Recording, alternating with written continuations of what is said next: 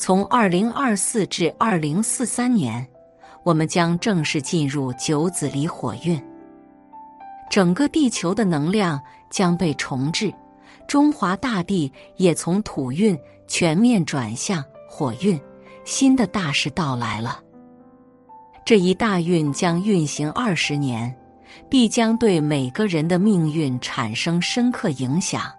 每个人都必须深刻理解这场变化。俗话说：“天不得时，日月无光；地不得时，草木不长；人不得时，利运不通。”那么，未来最重要的变化是什么？最赚钱的行业是什么？我们该怎么未雨绸缪？下面是九子离火运的最全面分析，请务必收藏观看。二零零四到二零二三年就是艮八运阶段，艮八运五行属土，最典型行业就是房地产，还有各种基建，比如高铁、高速公路、城市各大新区的开辟等等。在这二十年蒸蒸日上，互联网的上半场也是属于土，因为这个阶段的互联网主要是给社会提供基础设施的，比如电商网站、搜索工具、打车软件、外卖软件、视频网站等等，在这二十年纷纷跑马圈地，为社会运转搭建了基础设施。然而，这个时代正在过去，九子离火运正在全面到来了。九运对应离卦，离卦上下为实，中间为虚，是一种外实内虚之象。此卦象最大特点就是外在丰满，内在空虚。比如，对于人们来说，我们的物质越来越丰富，内在的精神却越来越空虚。离为火，内在的空虚就会有虚火，所以现在社会戾气很重，人们会普遍的焦虑、暴躁，甚至抑郁。很多犯罪和不安事件都来自于人们内心的躁动。所以，我们经常跟大家说，这是一个心理问题大爆发的时代。很多人看起来很正常，其实内心早已千疮百孔。很多人憋了一肚子怨气，不知道往哪儿撒，就像一颗定时炸弹，一点即爆。我们千万要低调，要慎言慎行，如履薄冰，因为你不经意间的一个动作，甚至眼神，都会刺激到一个人，他会对你发泄满身的怨气，这就是飞来横祸。不要跟陌生人发生摩擦。也千万不要欺压弱者，哪怕是口角上的，也千万不要炫耀你的成功和财富，这样很容易引起别人的嫉恨，暗地里把你当出气靶子。于是人们不得不重视心灵建设，因为人们太缺爱了，社会太缺乏人文关怀了。未来能够给人们带来精神指引的职业将很受欢迎，比如心理咨询师、情感疗愈师、身心成长导师等等。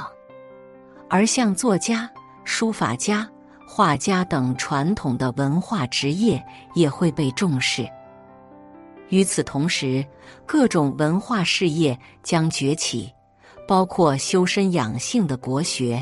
帮大家心灵回归的传统文化，以及能够让人静下来的各种课堂等等。未来的教育产业、文化产业、内容产业将越来越红火。再从另一个角度来看，艮土运是搭建基础设施和舞台，而离火运就是往设施里填充内容，就是在舞台上唱戏。艮土运是硬装，离火运就是软装。未来我们要做的是填充内容，是丰富人们的内心，是提供更好的作品和产品。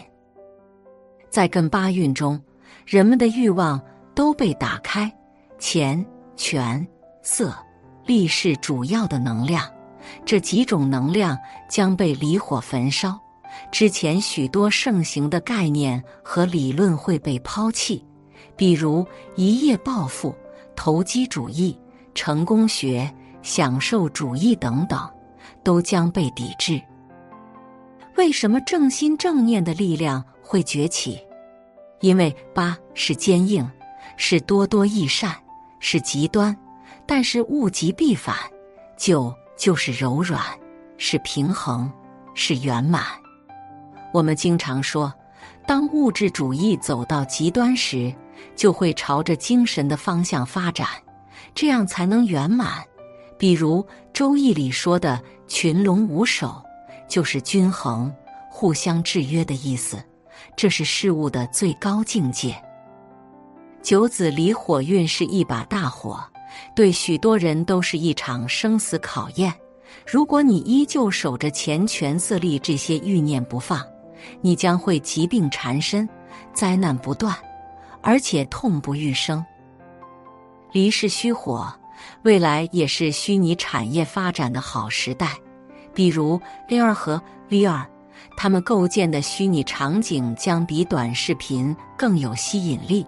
比如很多游戏场景、线上社交场景、旅游场景等等，未来逃避现实的人会越来越多。他们在各种虚拟场景中沉醉。经济的上半场和下半场各有各的任务。上半场在资本的推动下，要先通过模式加技巧的创新，给社会搭好骨架；下半场在运营的推动下，要再通过产品加内容的填充，让社会有血有肉。先资本。后运营，这往往就是个人、企业发展的两个阶段，这也是一个先硬后软的过程。比如，我们前些年大兴土木修桥修路、建房子，这是一种硬性设施的搭建，目的是为了做好社会的框架。只有当一个社会的基础设施完善到一定程度，人们才能更好的搞科研。做产品，比如我们前些年诞生了很多互联网平台、电商、社交、交通、餐饮等等。这些平台的搭建也是为了给社会搭建框架。这些平台大大提高社会的运转效率，给很多人带来创业和就业的机会。当我们通过资本的力量把社会的基本框架完善到一定阶段，我们接下来的精力就要放在运营内容上。因此，经济的上半场通过资本的累积完成了两大任务：用钢筋混凝土做好基建和房子，推出各种互联网平台，提高社会运转效率。在搭建框架的时代。发展比较粗放，秩序不够完善，所以很多人都在研究模式和技巧，因此投机者更容易赚钱，这是现实。所以运作这两种资本的人最赚钱。第一种就是搞房地产的，第二种就是成功搭建各种平台的。而到了下半场，随着商业框架的完善。只有运营好产品和内容，才有出路。这其实也是一种必然。在一个信息高度对称的时代，或者说在一个竞争越来越充分的时代，所有的模式和技巧都会变得没有门槛，资本越来越无处落脚。在经济的上半场。一个人的成功跟个人能力和贡献根本没有太大关系，只要你胆大、会玩套路、不择手段，你就能成功。但是下半场就不一样了，互联网越来越发达，信息越来越对称，中间环节越来越少，机会越来越均等，渠道越来越公开，资源越来越透明。在一个信息和价值高度对称的时代，每一个机会只留给最能配得上它的人。最好的技术工具一定会被最善于使用它的人掌握，最有价值的思想也一定被最具贡献精神的人获取。所以，这也是一个套路过剩的年代，人人都熟悉和掌握了各种套路。而当所有人都在使用套路的时候，那些用心、走心、有价值的人，却成了最受欢迎的人。从现在开始，机会将越来越公平，社会告别了野蛮生长期，开始纵深精细化发展。一个人如果要想成功，就必须依靠你能创造的价值。我们正在进入一个价值决定一切的时代，在一个价值高度对称的时代，每个人只能得到和他相匹配的东西。一旦自己拥有的东西超过了自己的能力价值，就会出现麻烦。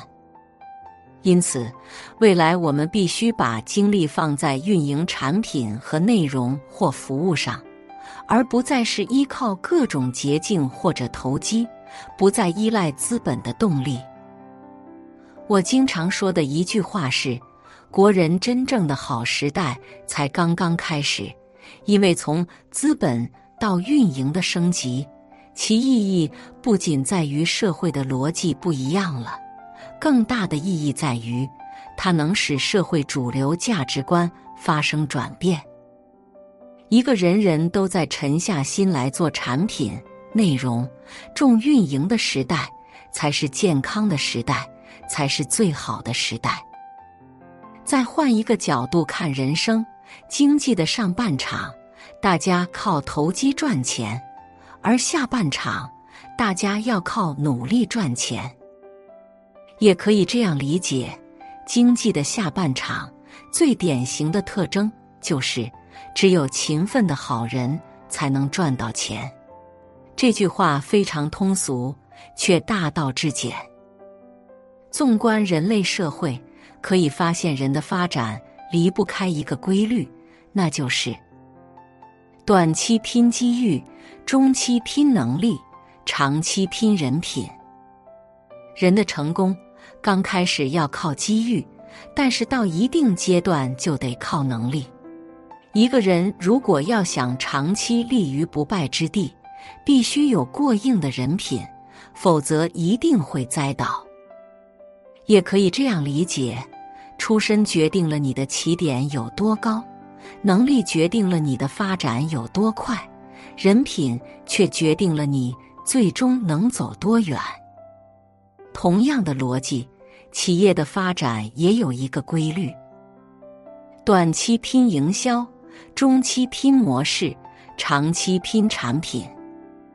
企业的成功刚开始往往需要借势，要做好营销，但是到了一定阶段就得靠模式，模式必须是最先进、最符合时代潮流的。然而，一个企业要想能够长远发展，必须得能提供过硬的产品或服务。否则一定玩不下去。我们身边已经发生很多这样的案例，比如皇太极、乐视这样的企业，都曾无限风光。他们要么靠风口，要么靠营销，但是现在的状态，大家都看到了。城市的发展也离不开一个规律，那就是短期拼政策，中期拼人口。长期拼服务，城市的成功一开始需要关注政策扶植，后来流入人口是关键，能不能吸引有创造力的年轻人是核心。但是，一个城市真正的核心竞争力其实是它的公共服务能力，比如办事效率、医疗、教育、交通、福利等等。才决定了这个城市的长远发展。通过以上论述，我们可以总结出两个社会规律：一，人类的一切竞争，归根结底都是人品和产品的竞争；二，人类的一切胜利都是价值观的胜利。在经济的上半场，很多人的发家看似是能力，其实更多是投机的产物。可笑的是，这些人总以为自己成功了就大功告成了，就以为自己可以高枕无忧了。他们全然忘了“勤劳致富财运久，投机取巧必招灾”的规律。所以说，很多人返贫表面上看是时运不济，背后却是因果报应，规律使然。一切经济转型的本质。都是人性的转型。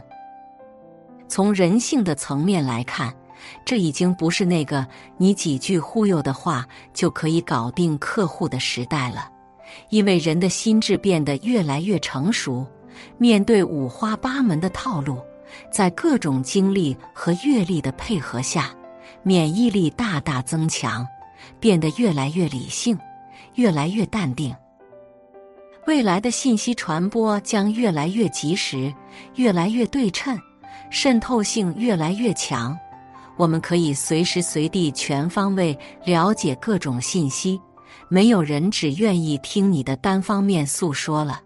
于是，你的消费者变了，你客户变了，你的伙伴变了，人变得越来越理性了。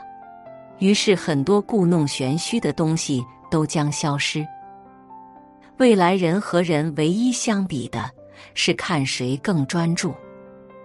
作为一个演员，你必须有独到的表演；作为一个模特，你必须锻造崭新的气质；作为一个码农，你必须精通某种特别路径；作为一个厨师，你必须原创几个拿手的菜；作为一个保姆。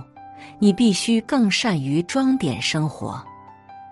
工人要知道自己的美好藏在自己日益精进的手艺上，而不是隔壁福利彩票店里。老师要知道自己的藏在学生的未来身上，而不是自己创收的补习费里。医生要知道自己的幸福在病人健康的微笑里。而不是病人家属送的红包里。